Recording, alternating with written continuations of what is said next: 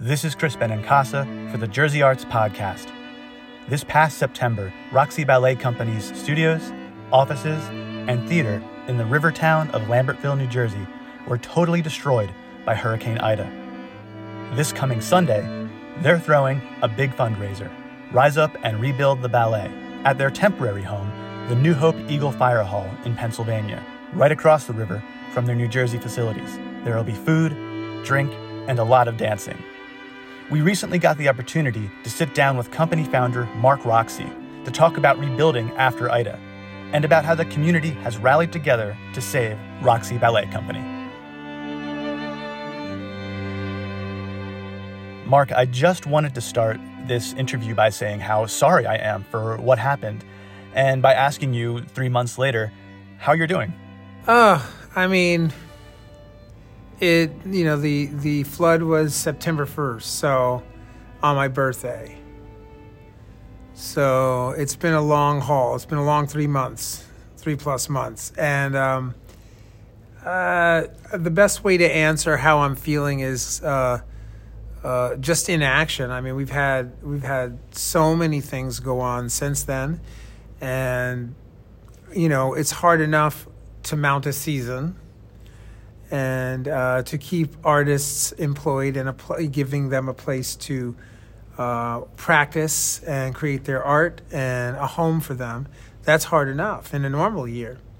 Uh, coming out of two years of COVID uh, and having the flood uh, cap that off, if you will, right at a time where we were ready to reopen, we were ready to come back. We just made major investments uh, in our uh, virtual studio for streaming, um, and, and, just we're ready to contract dancers and bring them back. And uh, so, really overwhelmed, just overwhelmed. And uh, it, it's uh, you can imagine going uh, and losing three quarters of a million dollars in assets, and and uh, that it took us almost 30 years to build is a relatively daunting place to stand, you know?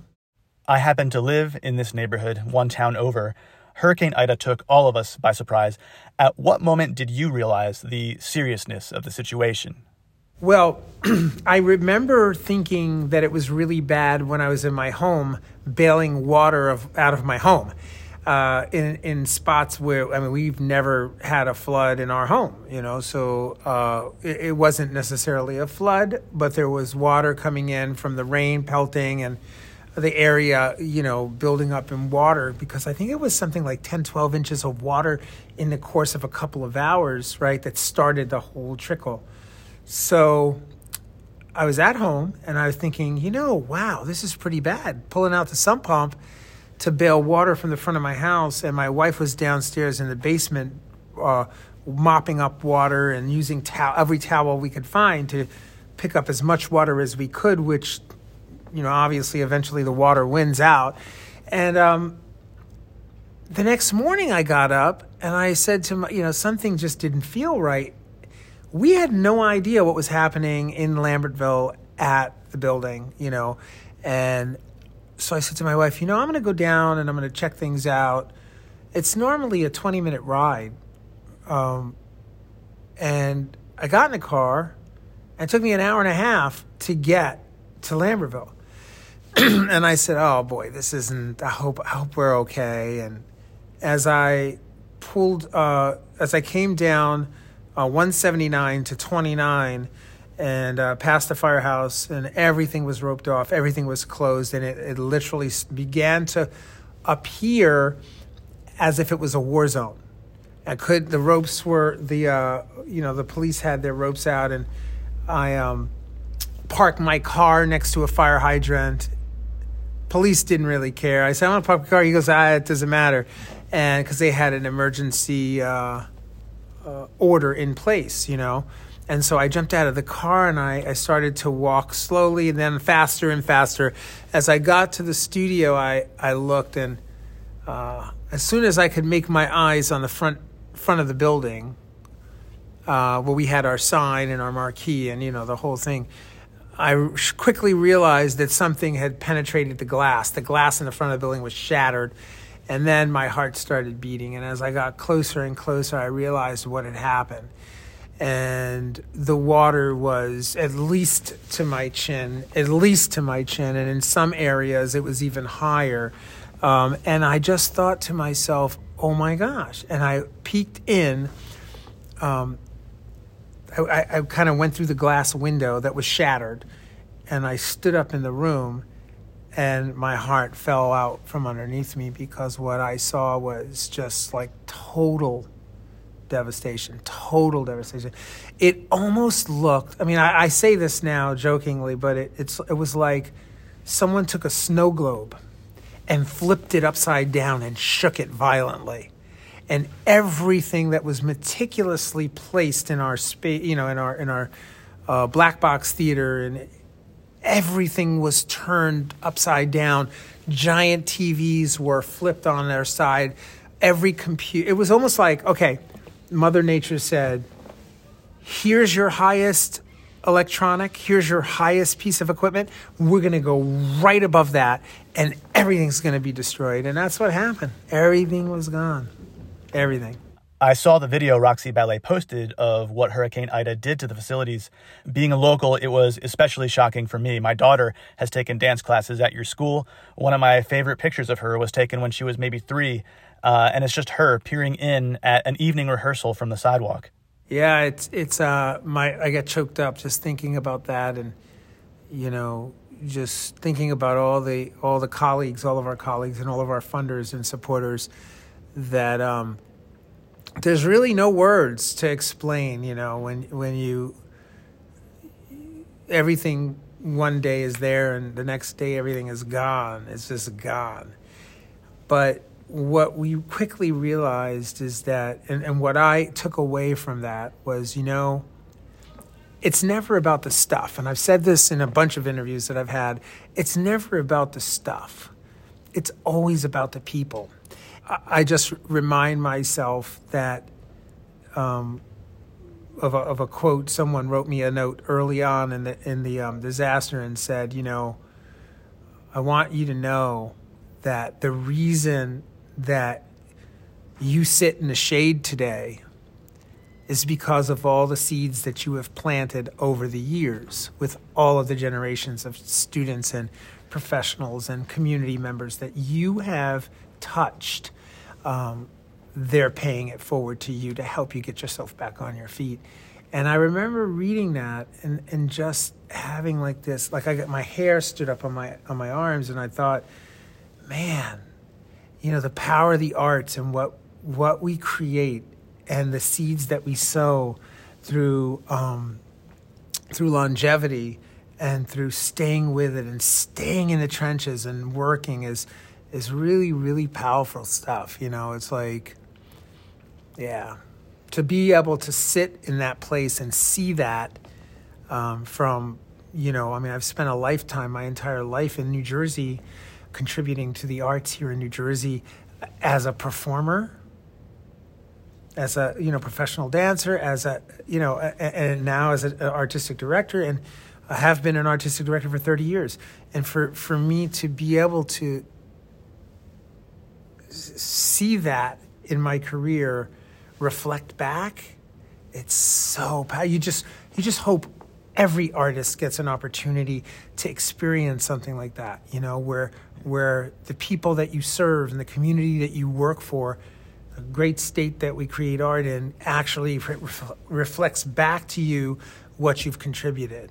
You know, in, in their in their sentiments. So we're really really blessed. I think I know what you mean. Um, of course, nobody would ever want something like this to happen, a disaster like this, but how amazing is it to see that the community and the connections and the relationships that you've built over the years uh, are real? It's, it's so real. It's so real and it's so profound. The the contribution that you give. See, see what this is all about at the end of the day, being an artist, um, especially at Roxey Ballet. Like my my whole thing has always been that dance has to be directed toward the people that you are performing for. The art is at its best when you consider the people that you are creating it for and to really make a difference in the lives of other people, that's my motivation. That's what drives me, and that's what drives our organization. To do the work in the footprint that we get the opportunity to do it in is, is um, really transforming lives and making a difference in the lives of other people. And, and that being reflected back when you see the outpouring of support and love um, for the company and for the, the, the things that we've done is really humbling. So, right now, we're sitting in your new temporary home, Roxey Ballet's temporary home, the New Hope Eagle Fire Hall, just across the river from Roxey Ballet's Lambertville location. Uh, how did this get organized? So, that's a great question, and I'm glad you asked it because um, it's important to know that, uh, you know, when, when tragedies happen, there are angels that show up and uh, the Eagle Fire Company, the the people who work here, the volunteers who work here, and the president of the Eagle Fire Company, uh, they came to the ballet to help us to help us uh, clear the wreckage, and. Uh, the president walked in and put his hand on the shoulder of my wife and I, and, and uh, it, it was, if I can set the picture for it, it was, you could barely see because it was so dark in the space. But there was a little light shining through from the top because we have a skylight in one of the rooms. And then there was the doorway. And so standing in the doorway was this man, like just kind of like silhouetted by the light coming in from behind him. And he said, It's Mark and Melissa here? And Melissa, uh, Melissa said, "Hey, Mark, someone's here." And we, when we walked over, we realized quickly that it was the president of the Eagle Fire Company. And he put his hands on her shoulder and he said, You know, we got you. We've got your temporary space. We've got your back. Come on. And he showed us a space. He goes, You take it for as long as you need it. Do your thing. The most important thing is that you get those young kids and you get the community back up. You get do what you do. You get back to doing that as soon as possible. And he gave us a space. And the mirrors that you see here, the mirrors were donated by um, Rose Brand in New York City. The bars that you see there were donated by Harlequin, uh, the corporation, Harlequin Corporation. The floors that you see were donated by Garrett's International. Um, so everything that you see here, the speakers were donated by um, uh, actually a uh, Manny Rivera of Hard Hitting Promotions. He donated those. I mean, everything you see here was donated. The speakers and the sound system was donated by a dance organization in Middlesex, New Jersey, and on and on and on and on.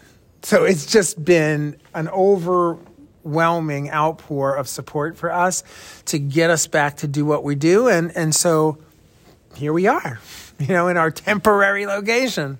Wow, you didn't even have to ask? We didn't ask. It, um, no, no we we didn't ask.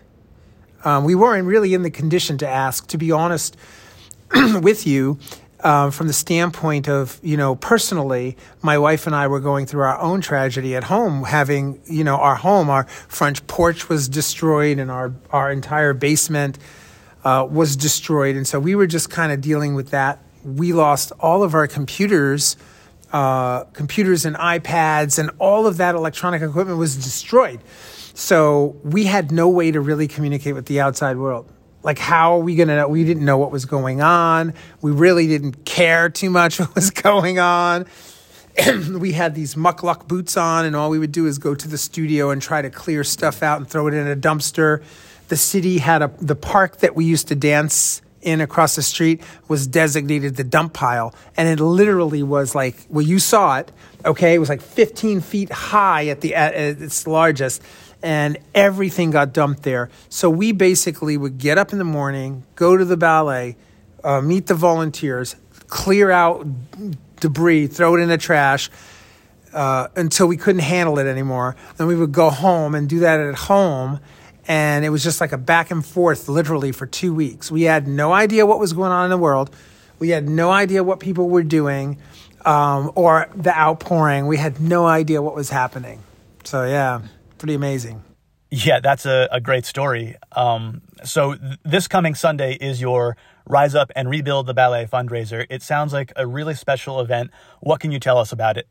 a couple of things. Initially, um, during those uh, six or seven days, initially from uh, September 2nd uh, on, we had no idea what was happening. Um, there were some people in the dance community that set up some GoFundMe's, and people started donating money to the GoFundMe to help us.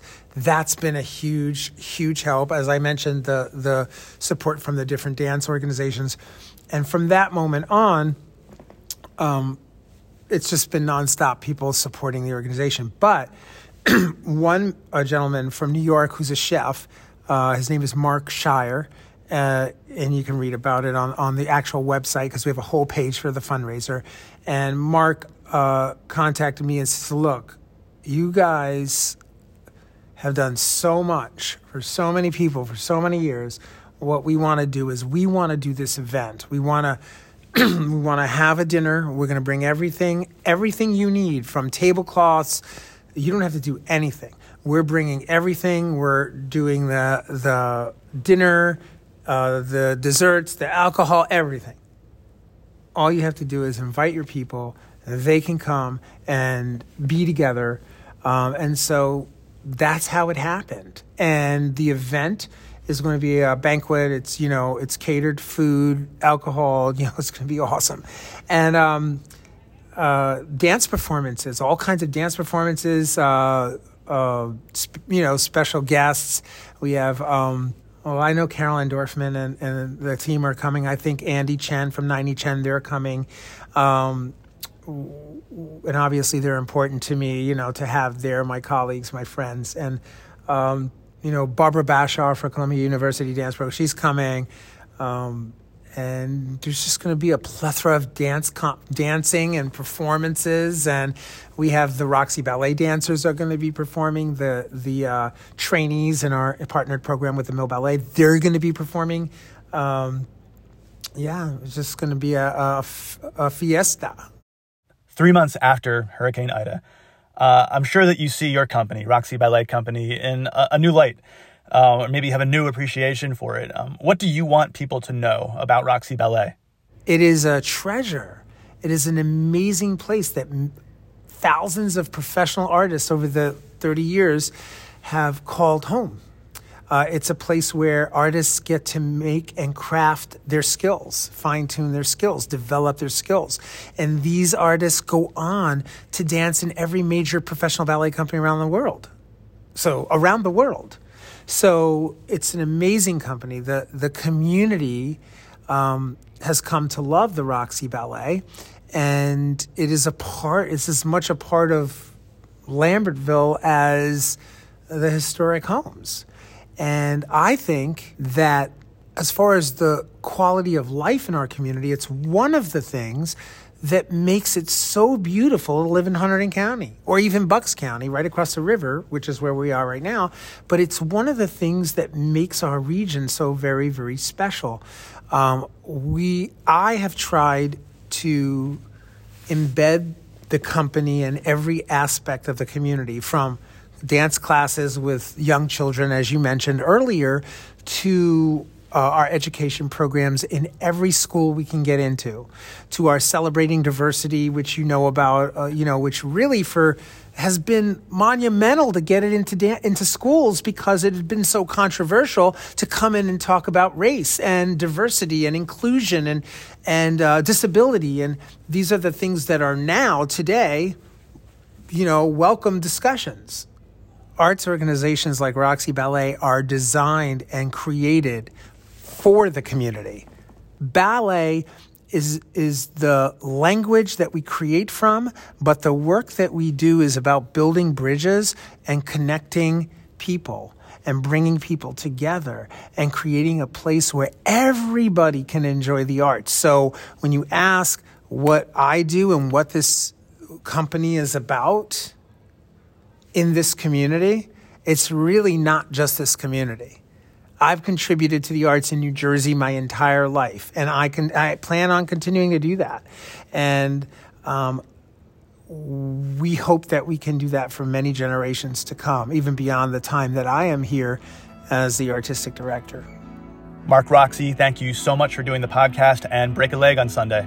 Thank you so much for having me on your podcast, and thanks for all you do to support the arts. Roxey Ballet Company's Rise Up and Rebuild the Ballet fundraiser kicks off at 1 p.m. this coming Sunday, December 19th. The benefit will take place at the New Hope Eagle Fire Hall in New Hope, Pennsylvania. There will be food, drink, and lots of dancing. For more information and tickets, go to roxeyballet.org. And for more information about the arts in New Jersey, go to jerseyarts.com. I'm Chris Benincasa. Thanks for listening.